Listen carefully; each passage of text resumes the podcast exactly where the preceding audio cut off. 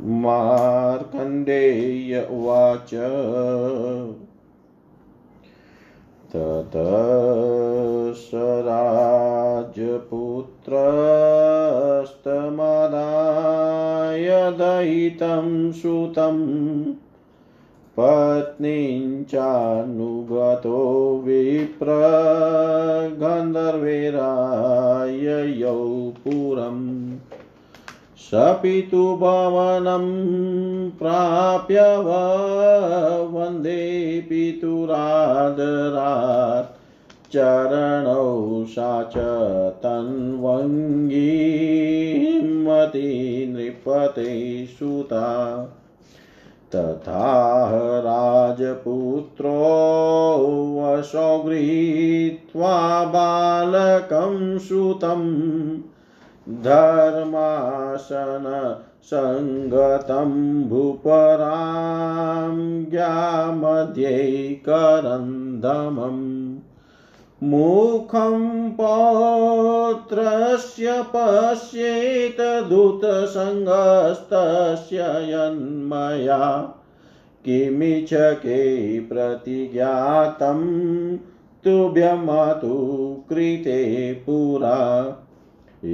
इत्युक्त्वा पितुरुत्सङ्गे तं कृत्वा तनयं तत यथावृतं शेषं सकथयामास तस्य तत् सपरिष्वजयतं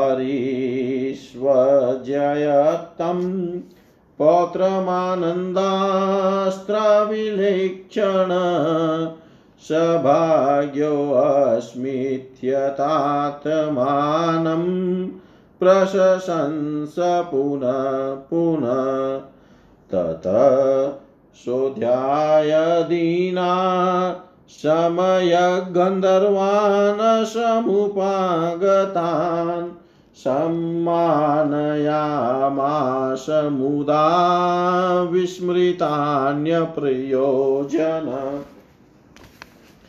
ततः पुरे महानाशिदानन्दपौरवेश्मसु अस्माकसन्तति जाता नातशेति मामुने हृष्टपुष्टे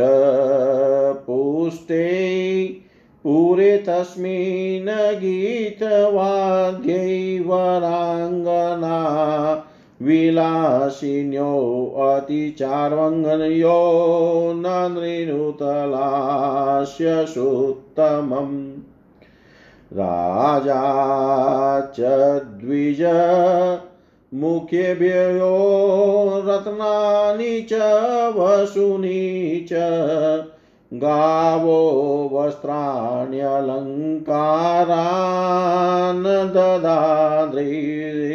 ददादृष्ट्वमानस ततः स बालो वृदे शुक्लपक्षे यथा शशि पितॄणां प्रीतिजनको जनश्रेष्ठ च सोऽभवत्। आचार्याणां सकाशात् स प्राग्वेदाञ्जगृहे मुने ततः शास्त्राण्या शेषानि धनुवेदं ततः परम् कृतोद्योगो यदाशोऽभूत् खग खड्गकासुककर्मणि अन्येषु च तथा वीरशस्त्रेषु विजितश्रम ततोस्त्राणि सजग्रह भार्गवाद् भूगुसम्भवात् विनयावनतो विप्रगुरो प्रीतिपरायण। गृहीतास्त्रकृतिवेदे धनुवेदस्य पारग निष्णात सर्वविद्यासु नवभूव ततः पर। विशालोऽपि सूता वाताशुप वातामुपलभ्याखिलामिमाम् हर्षनिर्भरचितोऽभूदोहित्रस्य च योग्यताम् अथ राजा सुतसुतं दृष्ट्वा प्राप्तमनोरथ यज्ञाननेका निष्पाद्य दत्त्वा दानानि चार्थिना कृतशेषक्रियो युक्त स्वर्णधर्मतो महिम परिपाल्यारिविजय विलबुधिसमन्वित शय्या शय्यासुवर्णपुत्रं वीक्षितमभाषत पुत्रवृद्धोऽस्मि गच्छामि। वनं राज्यं गृहाण मे कृत्कृत्य अस्मिन्यास्त्यन्यत्किञ्चित्वद्विसेचना सुनिषपन्नं तौ राज्यं त्वां गृहाणमयार्पितम् इत्युक्ता पितरं प्राहसो विचिन्पनन्दन विखिन्नृपनन्दन प्रश्रयावनतो भूत्वा यशुस्तपसेवनम् नाहं तात करिष्यामि पृथिव्या परिपालनम् नापेति मे मनसि राजेन्यत्वं नियोजय ततिन्नमोक्षितो वो न स्ववीर्यादहन्त तत किं पौरुष मे पुरुषे पाल्यते महिम् योऽहं न पालनायालमात्मनो। अपि वसुन्धरां स कथं पालयिष्यामि राज्यमन्यत्र विक्षिप।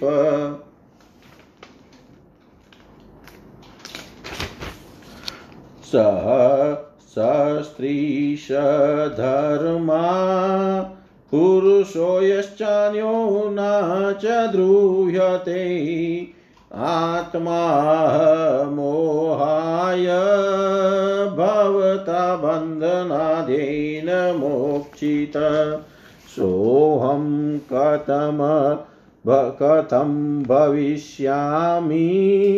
स्त्रीसधर्मा महीपति स्त्रयपुमान् भवेद्भर्ताय शूरसमहीपति पितोवाच न भिन्न एव पुत्रस्य पिता पुत्रस्तथा पितुः नान्येन्न मोक्षितो वीरयस्त्वां पित्रा विमोक्षित।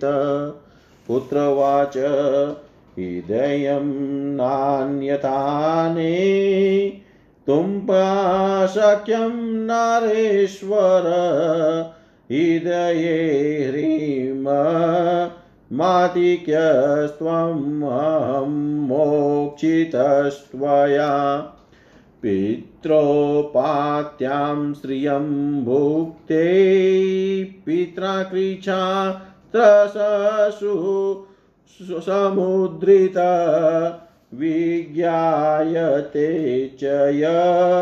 पित्रा मानौ सोऽस्तु नो कुले स्वयमर्जितवित्तानां ख्यातिं स्वयमुपेयुषां स्वयं नेस्तेन करित्राणां या गतिशास्तु मे गति मार्कण्डेय उवाच त्याहवहुष पित्रा यदा युक्तोऽप्यशोषुने तदा तस्य सुतरां सुतराज्ये मरुतं करो नृप।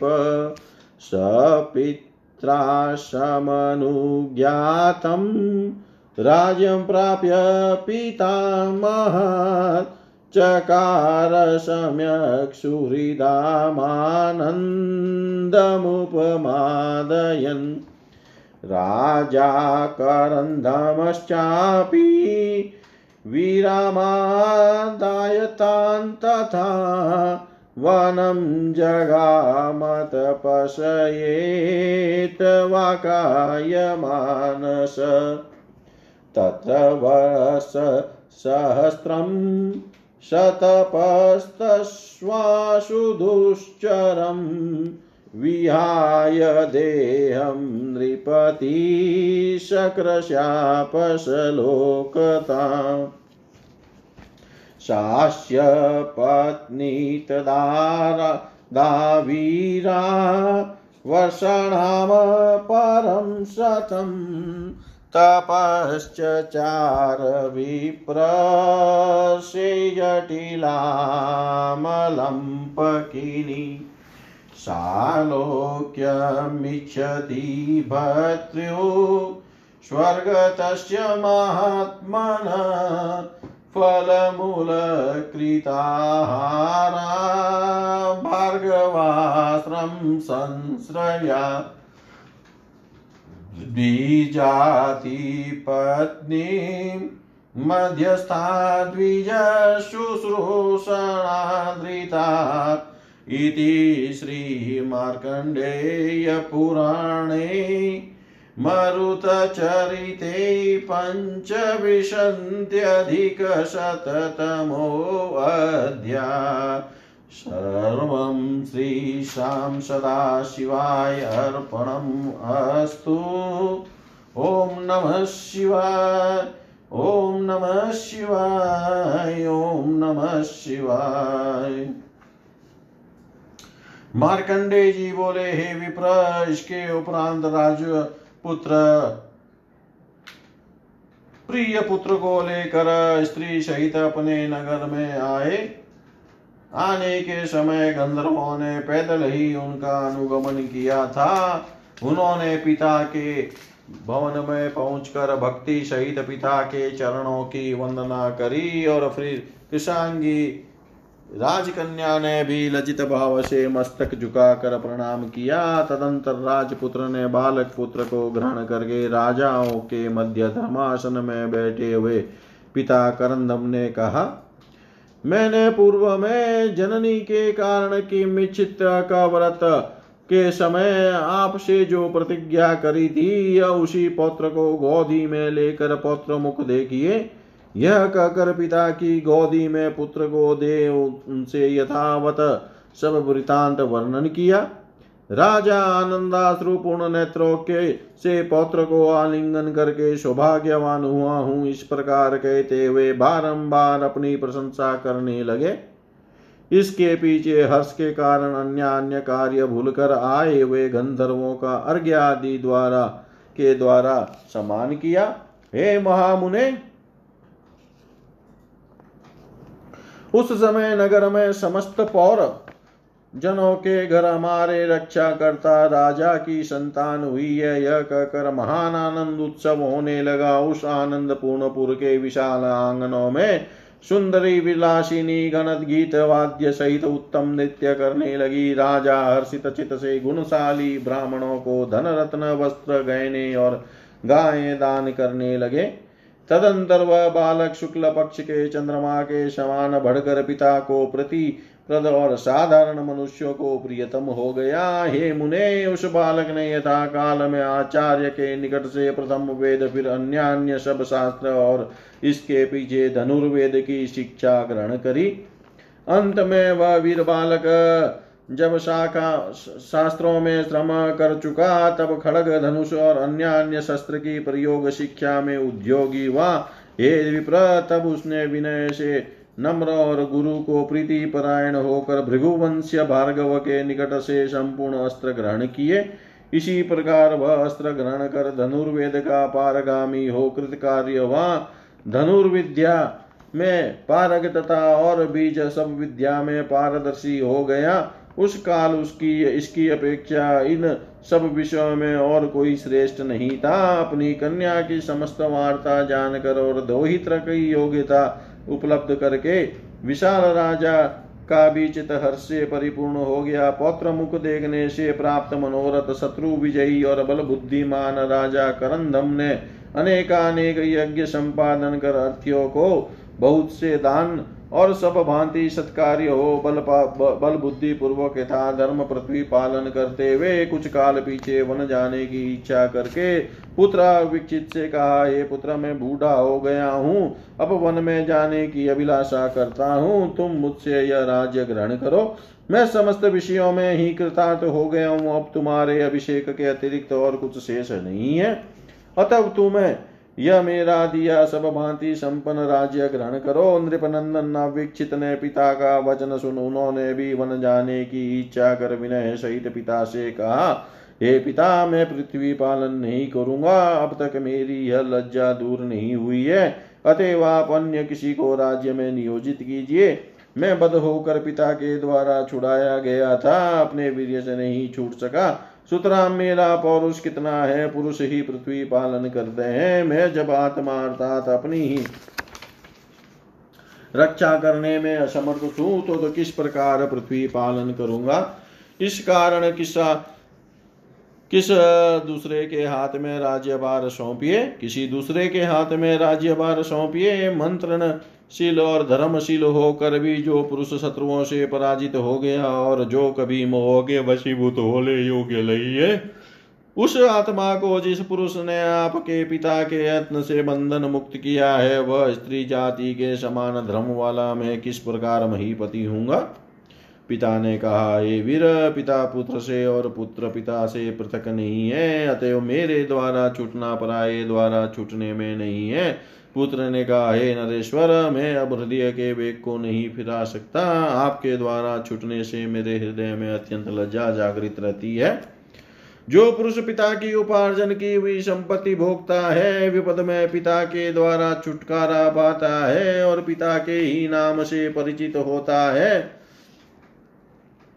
वंश में से पुत्र का जन्म न होना ही उत्तम है। जो स्वयं धन उपार्जित करता है, स्वयं ख्याति लाभ करता है और स्वयं ही दुख से छुट सकता है, उसकी जो गति होती है, मेरी भी वही गति हो। मार्कंडे जी बोले, हे मुने, पिता के बारंबार अनुरोध करने पर भी जब राजपुत्र ने यही उत्तर दिया, तब राजा करंदम ने उनके पुत्र मरुत को राज्य में राजा किया। मरुत पिता का अनुमोदित राज्य पितामह से प्राप्त सुहृद गणों का आनंद संपादन पूर्वक सम्यक प्रकार उसको शासन करने लगे। काय मन काया मन वचन से संयत होकर तपस्या करने के लिए राजकरंधम अपनी पत्नी वीरा को संग लेकर वन में चले गए। वहाँ, राजा करंधम हज़ार वर्ष पर्यंत कठिन तपस्या करके देह परित्याग पूर्वक इंद्रलोक को प्राप्त हुए और वह इनकी पत्नी वीरा और भी सौ वर्ष पर्यंत जटा बढ़ाए वे तप करती रही और स्वर्ग में प्राप्त हुए महात्मा भरता के सालोक्य की इच्छा करने लगी और फल मूलाहार करके भार्गव के आश्रम में रहने लगी। द्विजातीय द्विजाति पत्नियों के मध्य में स्थित हुई। तन की शुश्रूषा और आदर को प्राप्त हुई। ॐ पूर्णमद पूर्णमिदं पूर्णात् पूर्णमुदच्यते। पूर्णस्य पूर्णमादाय पूर्णमेवावशिष्यते। ॐ शान्ति शान्ति